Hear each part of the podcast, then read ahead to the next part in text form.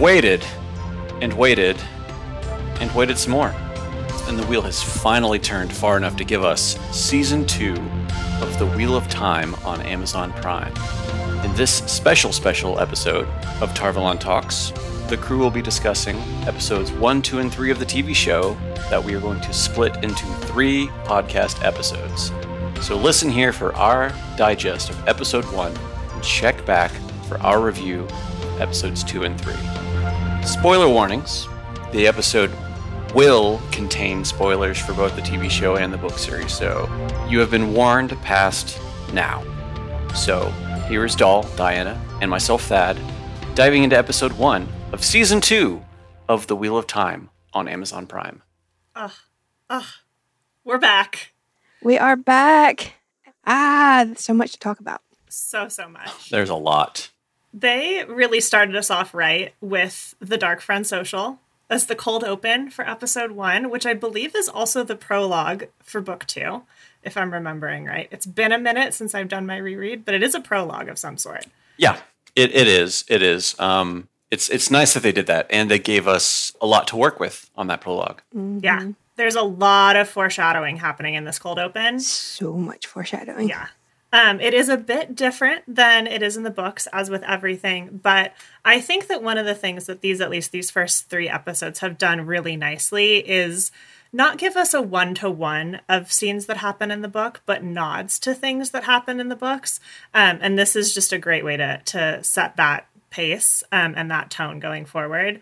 So we have we did we you guys talked about the Darkfriend Social before, so we won't go into this too much Yeah. um, because we've already gotten into it before. But it is interesting to me, especially that Padan Fain took his hood off and like leered at the Tuatha'an girl, given what happens to the Tuatha'an later. I thought that was really scary. Do we want to talk more about the Aes Sedai and the Shienaran and the um, Seanchan that we saw at the table and who we think they are? I think we already know who the Seanchan is. Well, I mean, if you're a book reader, you know who the Seanchan is. Um, by the end of the episode, you should also know who. Well, maybe not the end of episode one, but by episode two, you definitely know who it is. Mm, Yeah. Even if you don't know her name, it, it, it is uh, definitely Lady Suroth. Mhm. Uh, you can see her fingernails. Mm-hmm. Because that's a high blood specialty right there. Yes. And it's probably Liandrin. We're gonna assume at this point that it is most likely Liandrin. That is who it was in the book, right? Was it her or Kalina?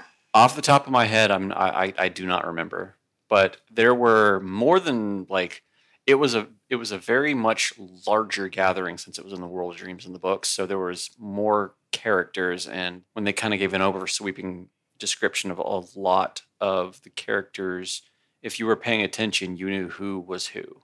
And in the books, we had it from, it was the White Cloak Bors, Jaichim Carridin.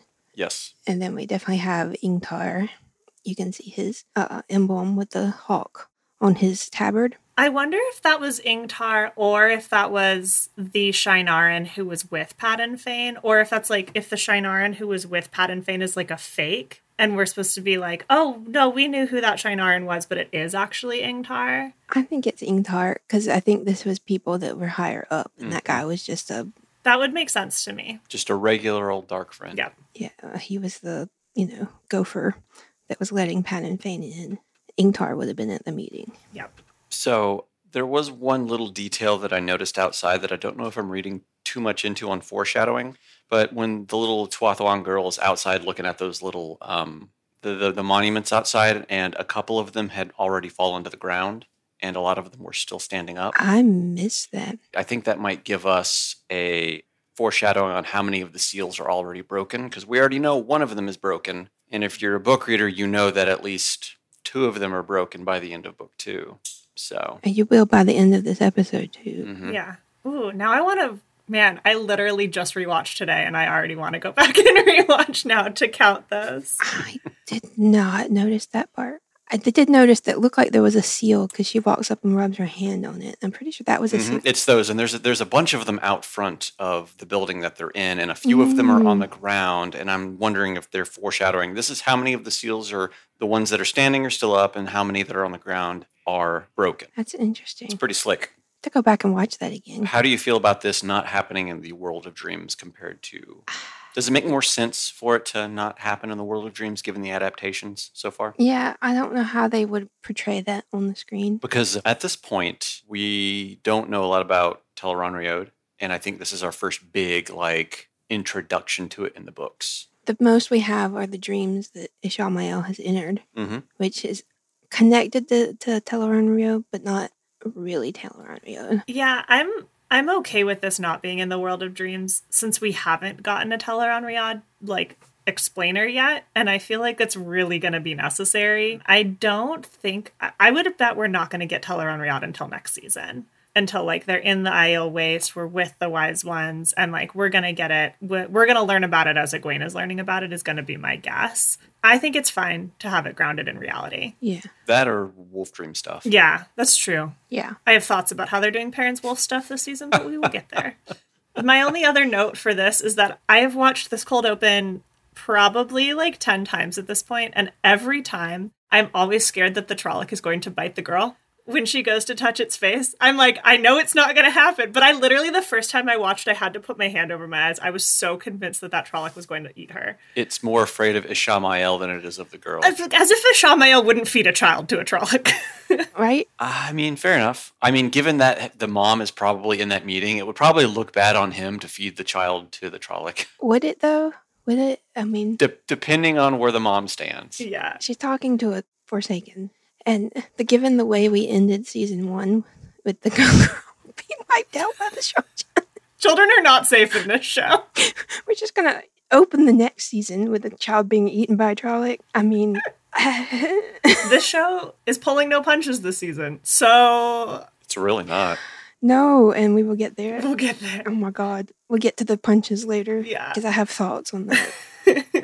Uh, so after the cold open, we we just get the serpent eating its tail. Um, for the first three episodes, we will not get an opening. I don't know if we're going to get an opening this season, which makes me kind of sad. I don't know how true this is, but I heard that they just decided to take what would be the time spent on the opening on just actual showtime. that makes no sense since like the actual length of the episodes is really not that important because none of them are under an hour. Yeah, they were all like 70 minutes each. I was not expecting that. They were all 70 minutes. So adding a 90 second opening was not going to change that. Yeah, what people forget about streaming is that the streaming platform has all of the control over how long an episode is. They don't have to fight for commercial time. Mm-hmm. They don't have to worry about what's going to come next. Like they have total freedom over how long an episode can be. And so that lets them be very variable with what the episodes like look like in terms of time and in terms of what they're fitting in. Yeah. I kind of wonder if it's.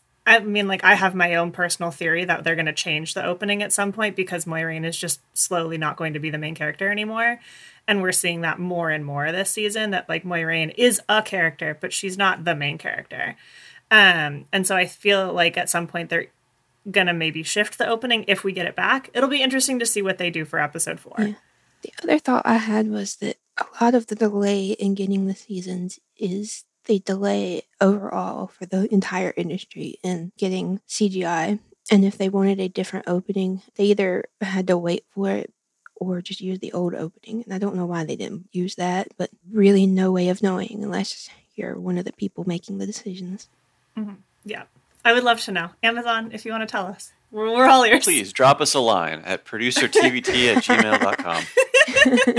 I'd say I'd ask Rafe, but I'm pretty sure he's on strike right now. Yeah, true. Um, so then after the serpent's tail, then we get Moiraine getting her bath water from a well that is very far away from Verin's house and like walking up that hill. There's so many trips that she's had to have taken up that hill. Poor Moiraine. That is a large bathtub, and those are very small buckets. Yeah, yeah. And then her like heating up the water on the stove and like in the bath, like trying to see if she can heat up the water with her hand, like with the one power, and just not being able to, which is so heartbreaking. The way that the camera like lingers on her hands, it sits on her hands for like a good 10 seconds and then like lingers on her in the bath. It's just, it's so heartbreaking. hmm It is. I wrote down that that Moiraine really likes baths, doesn't she? Well, this is our second bath, third bath with her. Third. Third bath. like that is a lot. I mean, we got a lot of baths in the books, but I don't remember Moiraine ever being in any of them. If I can draw a correlation at this point, Aes Sedai's love baths. I mean, She is also Elayne's aunt, so maybe it's genetic. oh, she is. Technically, yeah, yeah. I mean, she is royalty technically. Yeah, I mean, and we know Elayne likes her. Elayne loves her baths. Maybe this is where she gets it from. She's like, Auntie Moiraine loved her baths. I also love my baths. Yeah, and I'm not gonna lie, like, I'm depressed. Nice hot bath makes me feel better. Mm-hmm. In contrast to Lan, who is shirtless and training, thank you, Rafe. Thank you, Rafe, for this gift. It starts literally like it pans up from like his pants all the way up. I was like, Rafe, you know exactly what you were doing, and I'm here for it. I am Adeleas every time Rand or Lan is on screen and shirtless. Excuse me, can you move over, Verin? I know everybody's excited that Verin has entered the chat, but can you please move aside so that we can look at Lan a little more? Adeleas is such a mood. She's so just like not here for Moiraine's bullshit, very into Lan. Like, truly, if Moiraine's not careful, Adeleas is going to bond Lan. like, I mean, They, they they do kind of play with that idea though, don't they? Later on in the episode. uh, not with Adeleas, but with Alanna. not with Adeleas. Yeah. Um, so Dalvary and I were talking before we were recording, and Adeleas, they're doing something very different with Adeleas in the books than they were, or the, in the show than they were doing with the books. hmm I looked up Adeleas and Vandene, who in the books are twin sisters, and I had forgotten that they are actually who Moiraine goes to hmm in The Great Hunt. So that's consistent. But Vandene doesn't exist. That's one chapter. It's one chapter in, in book two. Yeah. yeah. And Vandene doesn't exist in the show. So they have taken Adeleas, who is a brown in the books, and Vandene, who is a green in the books, and squashed them together to make Adeleas now a green, I'm assuming, I think. It, she seems to be. She's definitely very, very green like. She's very green. You were going to come to find that there are a lot of characters in these first three episodes that just flat out don't Yep. exist in the books. Yep. or they're very different. And then Verin is her actual sister. That's what it seems. That's what they've alluded to, kind of. I don't. They didn't allude it. She said it flat out. Did she say it? I must have missed that But- specifically. so when you look at when you use the closed caption though, when she says sister, it's capitalized. The S is capitalized as if she's referring to her as another Aes Sedai sister. Oh, okay, that's yeah, because that's what they do. That's that's what I was assuming. Yeah. It. Was just the way they lived together. Yeah. The f- and the fact that they are also very similar looking. Yeah. Like they look like they could be Actual. actual sisters. Yeah. And the way that they rib each other, like how Adeleas is like constantly is like later she teases Tomas for like Mhm. being Verin's warder and like never having sex again. Also a very green thing to joke about. Yeah. like to me they felt like they were siblings they're either siblings or they're really close best friends but not in a like quote unquote best friends aka lesbians way Not the pillow friends way. yeah not in a pillow friends way and then we get Bayle Domon, Thad. You get to talk about your favorite. He is the best. I'm so excited for you. he is the. I, I was so afraid he was going to get cut. Like no joke. I mean, he's always been the character in the series that shows up in the right place at the right time. So they could have gone any number of ways with that specifically, but they decided to include him, and I am glad they did. And he is exactly as I imagined Yeah, him. he is perfect. His accent is perfect. He come he comes in with his "I do be concerned." As soon as he "I do be," I was like, "It's Bayle Domon." as soon as they said that it was an Illianer, I'm like, it's Bayle. it's Bayle. and when he opened his It was mouth, like that was it right there. a hundred percent. yep, he is perfect. So I'm happy. I'm legitimately happy that he did get included. I would expect to see him again, even this season. Like, like you said that, like he's always in the right place at the right time. They are um he he will he's going to show up later because they Yeah. they set they set him up to be in Falme because in you know in the in the books he rescues the boys from um Shadar Logoth, goes upriver to Whitebridge, drops them off, goes on his way, right? And he gets captured by Ganon. Yeah, he gets captured by Ganon. He gets his ship taken, all that kind of stuff. And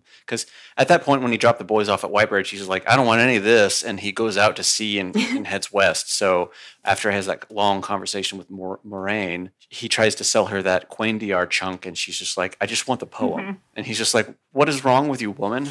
which I thought was really cute. Like the whole introducing the game uh, at this point. Like, it didn't quite explain what the game of houses was, but they definitely hinted at it with the the way she talked about it. Like the poem isn't worth five, you know, crown, and and that was what she really wanted. Mhm. And it obviously wasn't about money because then she turned around and gave him the money anyway. She gave him like one. She was like, "I'll give you a gold mark for the the, the poem," and he's he's like, "You're insane. You're absolutely insane." And then he offhandedly mentions that he was being followed, and she and she asks why, and he goes, "Ah, these black hooded people." And she goes, "Sail out to the sea and go east or west. It doesn't matter." And I went right there. That's where he's going to get the Falme because he's going to go out to sea and he's going to sail west. I was literally shouting at my TV screen, "Don't go west, Bayle! Don't go west! Go west. Don't go west! Go east!" Would you rather go east and end up in Shara? That's fair. Like, there's no. I mean, I would take.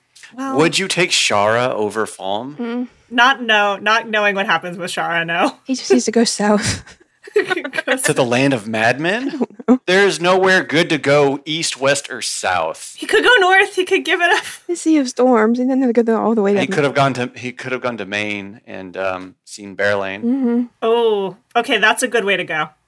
Just go east to Mayene, and you're set. He's going west though.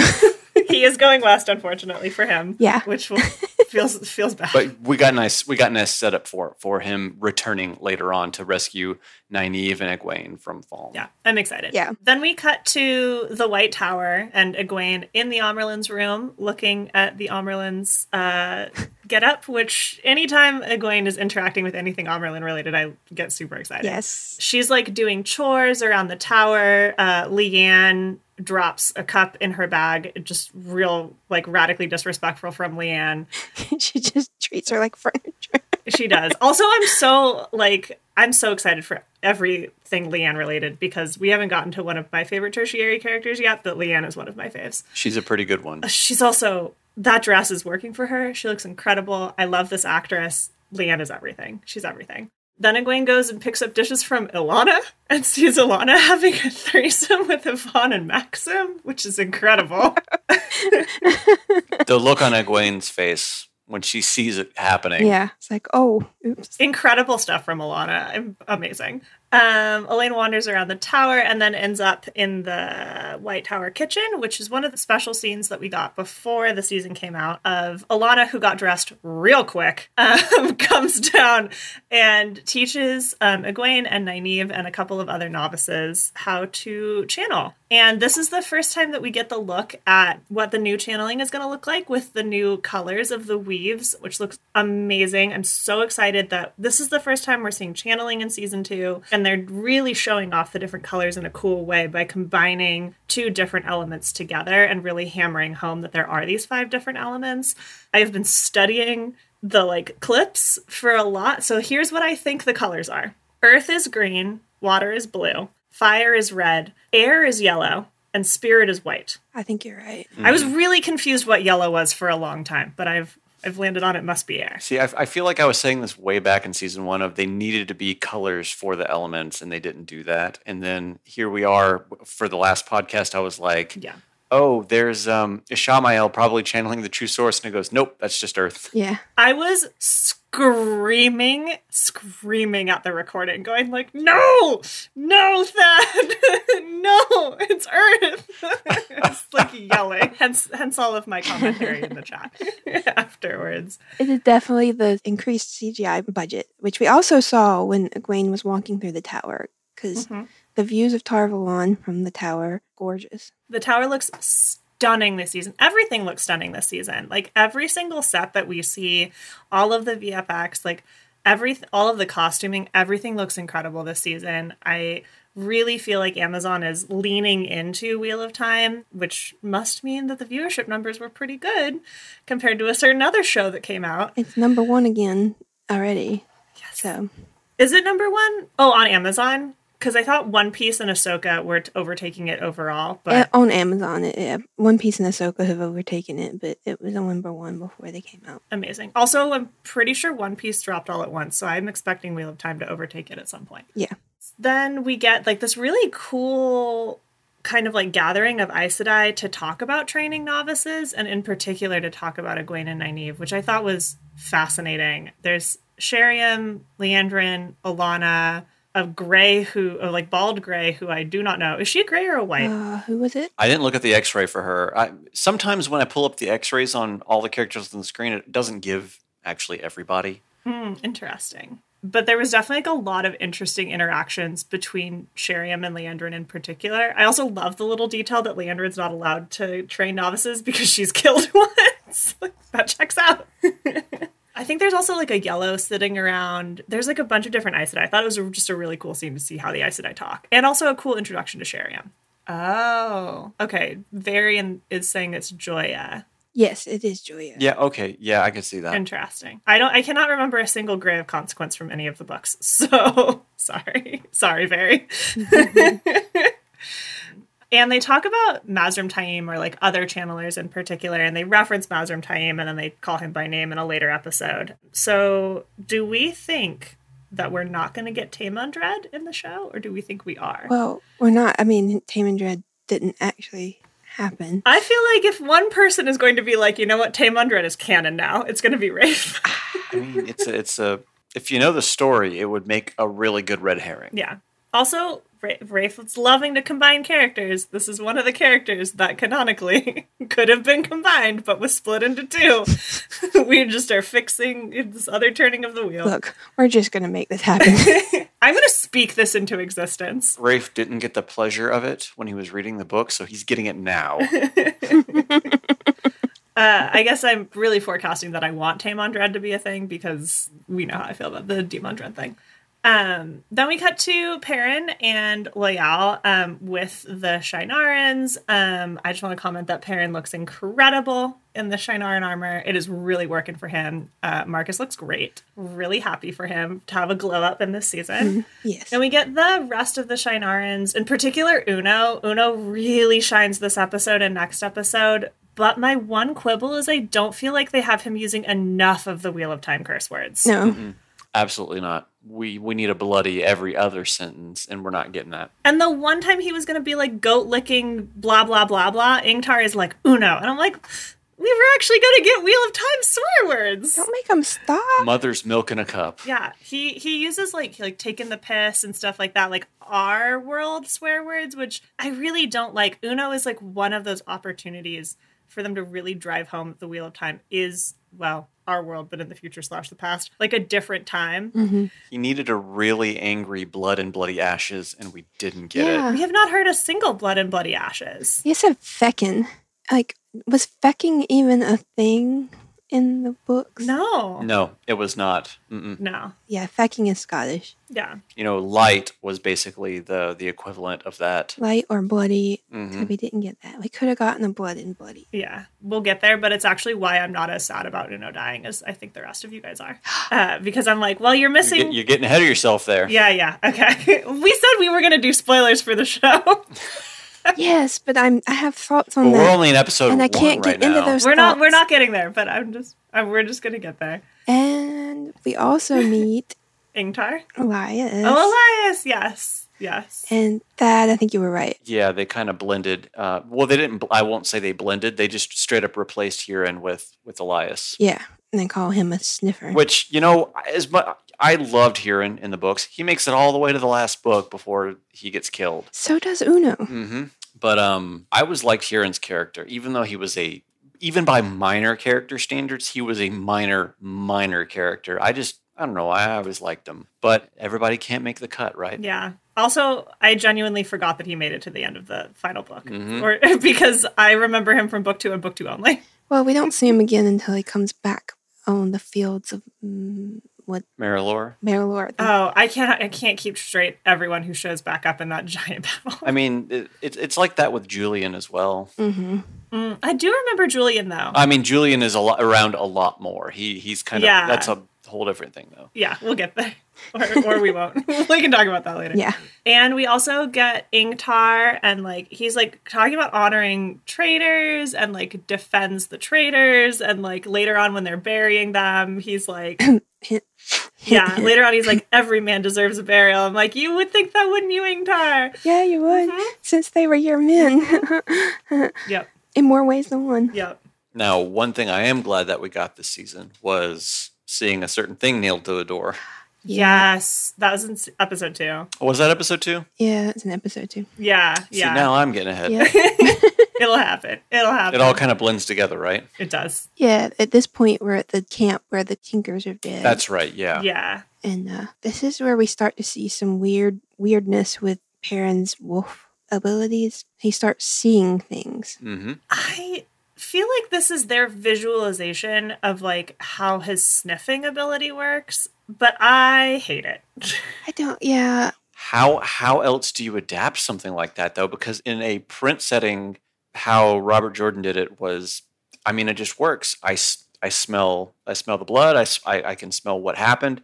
How do you adapt that? How do you adapt that without dialogue into a visual medium? Totally. And like I hear you. It's more I don't hate it in a vacuum. I hate it because it looks like Min's ability visually. it also is like this scene particular is not, but the next time it happens is pulled straight from the books, but it does not happen to Perrin. And we can talk about that when we get there. hmm And it's also a bubble of evil. But it's less Min's ability because Min's ability is seeing the future, and this is Perrin's seeing what happened. So it it more or less kind of relates to his ability in the books of being able to sniff out like ah there was violence here, but he can actually see what the violence was because of the wolf vision. Yeah, it's more that visually, like the way that they're visualizing them to me looks very similar with like how they're kind of the figures are kind of misty. Like it's not identical. And so like no show person who I've talked to is like, "Oh, can Perrin's see the past the way that like Min can see the future?" No one's asked me that. It's more that I just like I'm not a f- I'm not a huge fan of the way they're visualizing it I get that. um, in general. Maybe once we get the explanation with Elias, because Elias is presumably going to train Perrin, I would imagine starting in episode four. Like maybe then I'll like it more. Yeah. But just in these first three episodes, I was like, oh, I don't, I don't think this is this is not my fave. hmm How do you feel about him interacting with it thus far? Elias, No, Perrin when he intera- starts to Oh. interact with the stuff that he sees because he did it a few times across the episodes that we've seen so far. I re- I don't like it. it just doesn't work for me. I think it's too visual, but I don't know how else they would have portrayed it unless we see start to see more the wolves actually showing up. Yeah, I think at this point where it's just um, Elias just trying to suss out what Perrin actually is. yeah. Now Elias knows. Certainly by episode two, he knows. Yeah. Yeah. But yeah, I I I hear you, Thad. Like, what what else would they do? I don't know. It's just it doesn't it doesn't fully work for me. I don't have an answer for you either. It's it's like what do you what do you do? How do you how do you adapt this otherwise? I I'm I'm I'm not that creative. I probably would have done something similar, you know? You saw what happened. Yeah, I maybe would have shown Perrin's sniffing. That would have been maybe the only thing. Like him like have him visually like be sniffing the air as he's like walking up or something. maybe it's just like you smell Yeah. that, it, it, and then like actually saying like Yeah, I guess I guess stuff like that could have worked. He walked in it would have been dialogue. Yeah, he he would walk in and he would just be like point something out that nobody else would have even like Yeah. you know like there's something rotting in here and somebody goes what are you talking about Yeah. Or or like he could like sniff it and be like Padan Fain was here and then he sees the thing or like I don't I don't know. Or he describes what he's sensing, and we see it as he's describing it. So it's not like Yeah. he's visually seeing it. We're I'm, just we I mean we got that in season 1 in the ways when Perrin points down the ways and it goes there's a sign down there and they go how did you see that Perrin hmm yeah. I don't think that was very obvious though, well it was obvious to us because we knew what to look for. I continue to not be thrilled with how they're handling Perrin's wolf powers. I'm really hoping they step it up in episode four. it's really hard to adapt what he is as a character and we've discussed this at length Yeah, yeah. Yeah. It's so, and we will discuss it more, hmm but mostly in episode three, where I have thoughts about stuff they did do well with Perrin's wolf powers. But to move us on, we then get more Aes Sedai train or more training from Nynaeve with the warders, which is such a great scene. Yeah. I love this. I love her training with Ihvon and Maksim, and them being like, "Why are you here? Like, figure it out." I also love when he's like, "It's it's Alanna Sedai." Yeah. I was like, Nynaeve, literally, they are her warders and they are holding swords. Maybe don't insult Alanna to their face. Yeah. Maybe you're taking your life in your own hands right now. yeah. Maybe maybe don't be quite so honest with your feelings. Yep. Speaking of Alanna Sedai, Egwene then goes to talk to her for help with weaves, and Alanna, who is eating a pomegranate, which is the biblical fruit of knowledge, Uh-huh. Then just gives her incredible sex ed about how to have more than one partner. You just have to feel it. you just have to open yourself up. Wayne's like, I, I, I think we're talking about different things. it's such a good scene. And Alanna knows exactly what she's doing. She knows why Elaine is there. Oh yeah, she, She knows Elaine is not there for sex advice, but she don't care. No, she's like, I know you saw it and you want to ignore it, but I'm not gonna let you. Mm-hmm. Also, I love Egwene being like, "Do you need to put clothes on?" And then like the way she comes in and like sits down and like really awkwardly like sits on the on the pillows and like cannot get comfortable. oh god, every interaction between Egwene and Alanna is just pure joy. I love it so much. And she uh, Alanna does eventually give her very helpful channeling advice about how to channel multiple types of weaves at the same time. Which wasn't all that un- like the advice she gave her about how to handle two sexual partners at once. I mean, it, it is kind of the same. Mm-hmm. kind of kind of the same. I mean, we just got to open up that flower bud. You know what I mean? Yeah. You just got to surrender. Remember. we kind of oh, like i'm sorry but that reminded me of the we kind of glossed over it when the earlier scene with Nynaeve and Alanna and the, oh, Nynaeve just gulps down the dirty last river water she's like you didn't say it had to be clean when i drink Oh, so good. So good. There's so much good like power play between Nynaeve and Alanna in that earlier scene. Uh, and like a Nynaeve being like, it's not working with the flower bud. Also, I loved Alanna being like, it's pink. I'm like, Alanna, does Nynaeve look like a pink flower kind of girl to you? Come on. no Come on. she's not a pink flower Good try, Alanna, but try again. Come on. and speaking of Nynaeve, she is now being talked to by Liandrin Yep. and uh I am not sure if Liandrin is trying to turn her into an Aes Sedai or a Sith Lord. I have lots of thoughts about this. Go for it. because we know in the books that she is just an inherently evil person from the get-go. She has Mhm. she legitimately has no redeeming qualities from the start. And in the show, she comes across as that almost immediately, and I feel like they're trying to humanize her more as a character before they pull the rug out from under us on it. Yeah, we're not quite to that point yet, but in this point, they're talking, and Liandrin, like, she makes a sword with the power, which isn't that against the oath? Like, you can't make a weapon Oh, yeah, with the power except. Well, I thought it was that they can't for mm, yeah, they can't forge weapons they can't forge weapons. They cannot use the power as a weapon against against someone else. someone or- else unless an extreme. Well, that's a that I I, I mean it's a technicality. Is is she using it against someone else? she attacks Nynaeve. She doesn't, she doesn't attack her with the sword. She then attacks her with. Mm. She just she shows that she can make it, but she has no intent of using it as such. I think it's a very, very fine line if we're saying that that's not against the oaths. I mean, it's like, can you use the oaths? Can you create like a switch of air to punish a novice? Is that using the one power as a weapon? Because it, us, you are hurting someone. Then, but it's not. It's not a weapon. It is hurting somebody, but it's not really a weapon. It's a, a whip is a weapon. Let's jump ahead a little bit to a conversation between Egwene and a certain starts with an S word. We won't get there yet. Uh, who tries to grab a jug but is unable to touch the jug because they perceive it as a weapon. ah, yeah, yes, yeah. Yes, yes. We're, we're talking about way, way ahead in the books. Mhm. in the books. Yeah, this is not a show thing. This is a book thing. Yeah. Yeah, it's it. I do think perception matters, and clearly, corporal punishment with the one power can happen because a certain red beats the shit out of Egwene later with the one power, like later on in the books. And quite frankly, that's using the one power as a weapon, I would say. But like, I I feel like it's a fine line, and I feel like some people skirt it, and you could argue that Leandra is skirting it here. But yeah, definitely. Uh, what three oaths Yeah. from Leandra? Yeah. what three oaths? And that what don't don't be calm. Embrace your anger. Embrace the dark side. hmm yeah. hmm Yeah. She's definitely trying to get win her over to the Sith. Yeah. The other person who she could be trying to win over is Perrin, who is continuing to struggle with his desire for revenge Mm. and also keeps talking about Layla. And I really want the show to stop talking about Layla.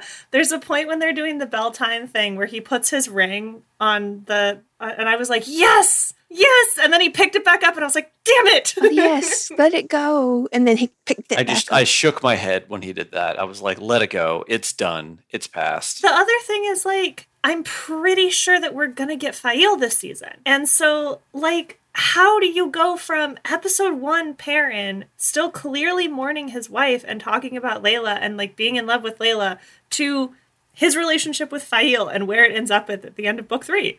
Like it doesn't there's there's so much like character work that is going to have to happen. I don't understand how they're going to make Faile make sense. Like I don't know if they're going to slow roll that relationship just to give Perrin additional plot at a certain point and which is fine. Like fine throw like slow roll Faile and Perrin all you want. But I'm just like I really need him to get over Layla. Yeah, Like the show needs to stop trying to make Layla happen. yeah. Stop trying to make Layla happen. It's not going to happen. Speaking of the Beltane lanterns, we see Nynaeve and Egwene reading a letter from Perrin where they're talking about it being Beltane again, which means it's been a whole year, so we don't know, we have no clue what has happened since they left the Eye of the World. Yeah, I wanted to talk about this. I wanted to like talk this out as a group because I saw some people complaining about this I, actually. I know a lot of people complaining about it because yeah. what the fuck? Like, we just jumped in time without any indication, and it's a whole year later. So like we know that they've all been in the tower. Mat has been in the tower for 5 months, which seems incorrect. It seems like he should have been there before the girls got there, but whatever. Yes. Yeah. They they had to have picked him up at some point. We don't know when they picked him up. Yeah, so he they must have maybe he was in Tar Valon just like chilling for a couple of months. Yeah. Um, so okay, to go back to like start at the beginning, the first few episodes of season one take place over what probably is like a few days, maybe a week, week and a half at most. Then we get the one month time skip in episode five, four or five. Then they spend maybe a week at Tar Valon Yeah. at most. It's not super clear, but Moiraine is wearing the same outfit for the majority of the time, and like so is Liandrin. Although they don't seem to change clothes very much because Leane in these three episodes is wearing the same dress throughout. It's hard to say. And then they probably then it takes them like what two days probably to get to uh, Shienar, maybe not even that, or not Shienar, Faldara. Oh wait, yeah, because they're in the waves. Yeah. And then they're in Fal Dara for like a couple of days at best. And like presumably they could have spent some time at Fal Dara before going to the tower. Yeah. Well, they're they've made it to the tower, and somehow Perrin is all the way on Toman Head because that's he's already at in Toman Head. That's the entire other side of the continent, and it's almost a year later. Like that's a there's not a lot of filler in there how they've got there or what happened in between. Yeah, it's it's somehow like the timeline doesn't quite make sense. I see what they were trying to do where it's like maybe every like first episode of a season is going to be Beltane just to like set us in time. Although I hope they're not doing that, but they are definitely trying to draw a lot of parallels between this episode and the first episode of season 1. And this just seemed like another one, but it's also like did you guys really think about this timeline cuz I feel like this timeline doesn't make sense. Well, I, I did, did. Did I miss where you said that? Basically, the five months had passed. Correct. You, uh, you said yeah, that. 5 months have passed. Yeah. Yeah. Uh, I mean, I could feasibly make it from Tar Valon to or Fal Dara to Toman Head in a five month period.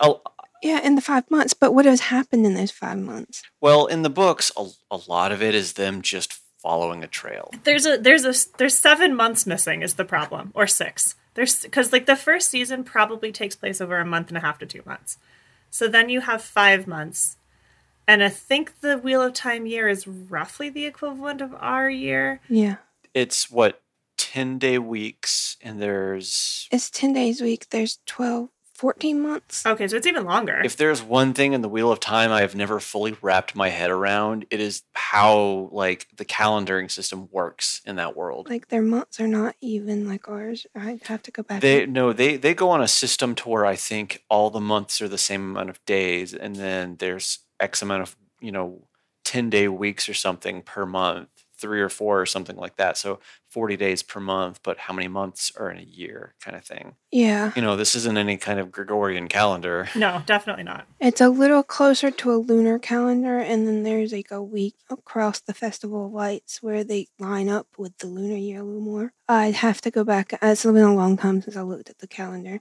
There's like more than 12 months. Okay. So we're presumably missing anywhere between like six and eight months of time. That's just not explained by this timeline. I mean, and maybe it takes them six to eight months to get from Fal Dara to Tar Valon because they don't do that trip. They like presumably they're not going back through the ways in the show. So that could be it. I there's there's just a lot of time missing. So that's that's like my biggest question. but the one thing about it being Beltane and with the letter from Perrin is that Liandrin has intercepted the letter as well. And I'm guessing made a copy before it got passed to Nynaeve, and she's using it to torture Mat. And I don't care how much the show tries to humanize Liandrin. If they continue to have her torturing Mat, I'm going to hate her forever. Uh, because you cannot torture my baby boy. That's what they want. That's what No, they want. You cannot torture Mat. I mean, is she torturing him or is she just locking him up and ignoring him? And like, She no, she's like literally reading the letter and gaslighting him and telling him that her his her friends that's torture. yeah, he's gaslighting. That is a type of psychological torture. yeah, psychological manipulation. Yeah. I I also like Matt desperately want to know what Liandrin wants with Mat, and mostly I want to know what does the show think Liandrin wants with Mat, because I feel like they've written themselves into a little bit of a corner here, and they're attempting to write themselves back out of it again with the ending of episode three and and presumably what's going to happen in episode four. But I'm so confused. Yeah, so if if we parallel this with the books, in the books, Mat had been returned to the tower, the, the dagger had been separated from him, and they're basically just keeping him on watch to make sure he doesn't die from the effect of having the dagger forcefully separated from him.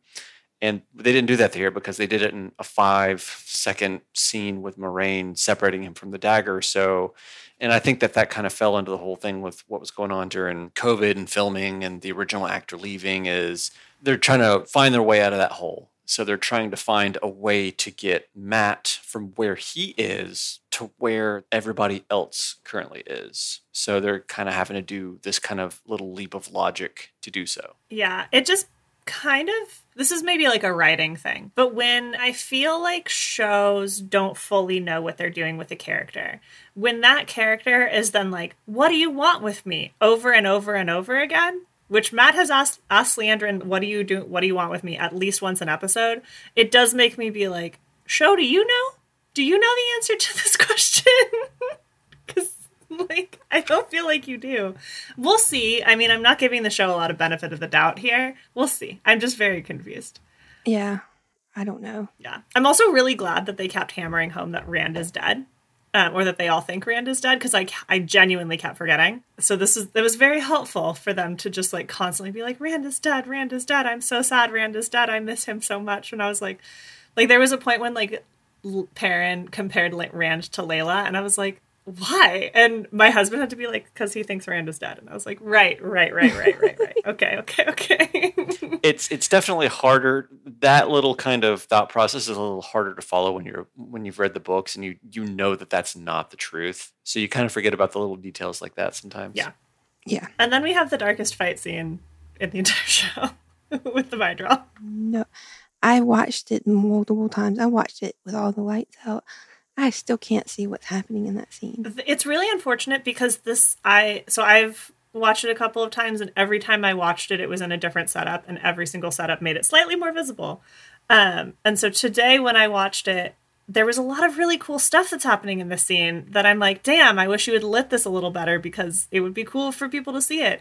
They have at one point the fades vanishing in and out of the shadows. Like Oh, I didn't have a problem with seeing any of that. Oh, I the first time I watched it, which is definitely partially my setups. There's a sound effect that goes with it too. Yeah. So I knew exactly what was going on when he steps behind the rock and you hear the sound. He goes, "Oh, he's gonna jump shadows." I could tell like that, but I couldn't see it happening. Like, and I'm not watching it on a high def TV, which may be a, a problem. Like, I'm in a standard definition, and no, nothing I did made it. Any of it appeared very well. yeah. I might have to see if I can find a way to watch If it. If you watch it on your computer, it might be better because when I watched it on my computer today, it 4K. was super visible. Yeah, I might have to do that. Yeah, it's like way, way more visible. My problem is that my TV faces a window, and I was watching it Mhm. for me Pacific time. It's five o'clock in the afternoon, so there's tons of light pouring through my window. Diana, I don't have Diana, a choice. My on. apartment only Come has on. certain layouts that work. you're making me like, oh, come on. that if you want to come to San Francisco and fix my apartment layout, You, please. you are you are killing me here. please. I really need to get blackout curtains for my living room. Is really what I need because this is just it's it's not a Wheel of Time problem. This is a show problem for me in general. But there's also super cool fight choreography in this scene. Like at one point, Lan does like a total flip and he kicks one Myrddraal in the face and slashes another. Like it looks great when you can see it. Like I just saw shadows. This this also answers my question of who was the dude with the flaming sword Yep. in that our would be lead up. Tomas. That would be Tomas with a fire infused weapon from Verin. so cool, very very cool. And the there was a few minutes where Moiraine saw Verin's weaves coming, and she just had that look on her face, like, "Oh my God, it's working!" And then you hear Varen shout, "Get down!" And she realizes it's not her pulling threads. Well, uh, but well, they they made it look like that because she was trying to hold up her hands like she was going to try to start channeling, and hmm like the the weaves started kind of like coalescing in her hands, which was kind of like that fake out. Mhm. That was like the one thing because the weaves were lighting up her face. I could actually Mhm. see what was going on there, and Oh, her I see. face, the face as she's doing it, it's just like, well, So "Am I doing this?" Yeah, that should answer it right there, yeah. right? I don't know because can still like we still there is still no clear answer. Nothing of this makes sense if she's still or not. Did we record us talking about that, or were we talking about it before we started recording? It was before. Well, we- we can we can talk about it because most of my when we we could talk about it now actually because I do have all of my questions. Although I feel like they talk about it. The part that really gives me questions is in episode two. Well, this part gives me question because despite the fact that Lan eh, put up a lot, like he still killed several fades, right? Or at least one. hmm At least one or two, yeah. He kills. He he definitely beheads one. He beheads one. Because Tomas kills the other. Okay. Uh, I think Lan because there's four. I think because there's the one that Ni- that not Nynaeve. There's the one that Moiraine stabs hmm uh, right at the beginning of the fight. I'm not 100% sure that one is like dead, dead, but maybe it's dead. I don't know. Then there's the one that Lan beheads. Then there's two that start fighting Lan, and he, I think, kills one, and then Tomas kills the, or yeah, I think he kills one, and Tomas kills the other. Something like that, yeah. I think that's right. The the one I guess detail they they decided to step away from on killing fades from the books compared to the TV show is that when you kill a fade, you know, when you behead it, whatever, keeps moving, and when you kill a fade in the show, it just stops moving. I yeah, I think that's fine. It would be very confusing otherwise. It's fine, but I would have I would have loved to see that You just see it moving a little. because that that was the thing is Lan was always just like if you kill a fade, if you behead a fade, get away from it because it'll it'll keep swinging its sword around like it's still alive because it won't accept that it's dead. Yeah, they're out of phase with reality. Yeah, at this point, he didn't see it coming. He didn't feel it. He didn't sense it. They were surprised by these Myrddraal.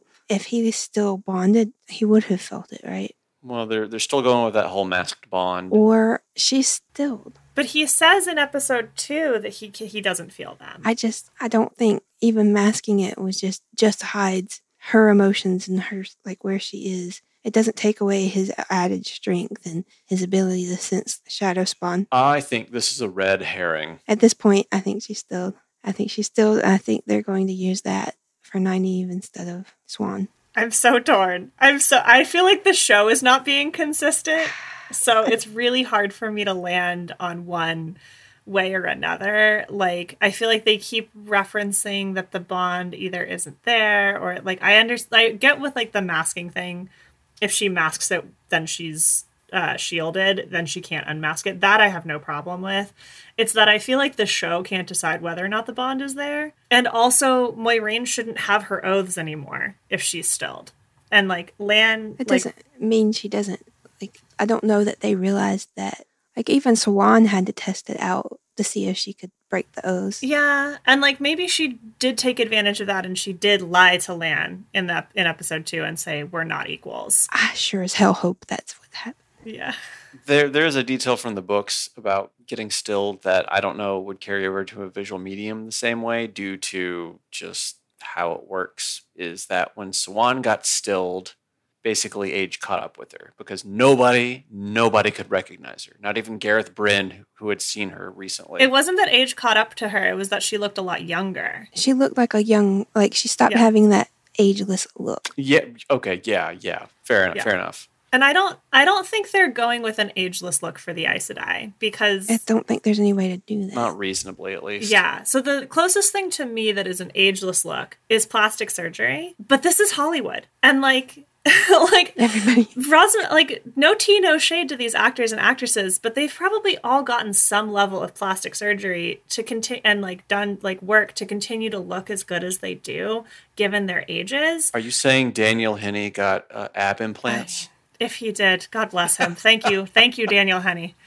Uh, no, and like there's a combination of makeup and what they do with the post production, like because they remove pores and stuff from people all the time. Like, like they make people look flawless on screen when they're not. Right. But it's not quite like I've always imagined the ageless look as a little uncanny valley esque. hmm But we're subjected to that every day, all the time. Yeah, as like the modern world so i don't feel like it would um it would land the same way so i feel like they're just cutting that from the show and i am totally fine with that I'm fine with that too. The the, the whole ageless thing, it, it works better in a book setting than it does in a in a in a TV medium or a movie medium like this. So I'm fine with like it. sh- short of making people like glow or something. I mean, Disney's you know messed with that with Star Wars by bringing certain characters you know back looking younger and stuff like that, and it it's hit or miss. It, it's it's know. always uncanny valley it always looks weird hmm